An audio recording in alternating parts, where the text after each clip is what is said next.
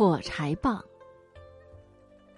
一根火柴棒的价值不到一毛钱，一栋房子可值数百万或数千万元，但是，一根火柴棒却可以毁坏一栋价值百千万元的房子。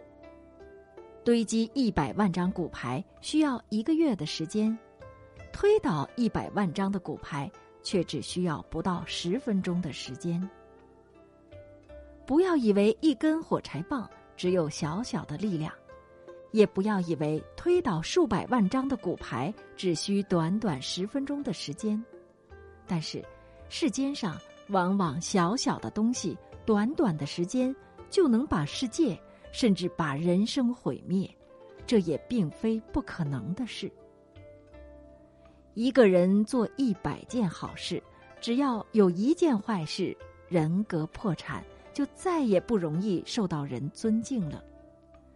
再大的善举，一句错误的话，也可能因此毁灭了一生的功德成就。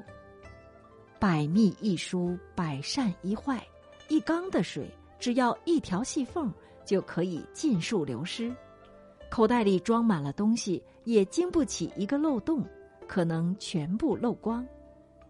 一个人往往见到高楼，见不到小屋；见到长桥，见不到土坝。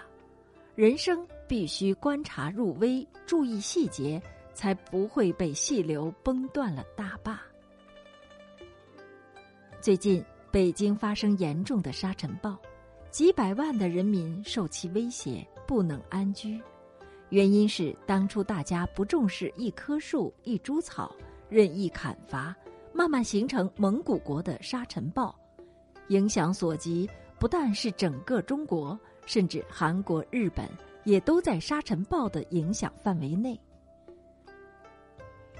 一个针孔、一粒老鼠屎、一些细菌，你不注意，可能就会致人于死，乃至坏了整个所有与成就。一句话、一个念头、一件事情都不可以小看，你小看了它。即使再怎么伟大，最后星星之火可以燎原，涓涓之流也可以崩山倒坝。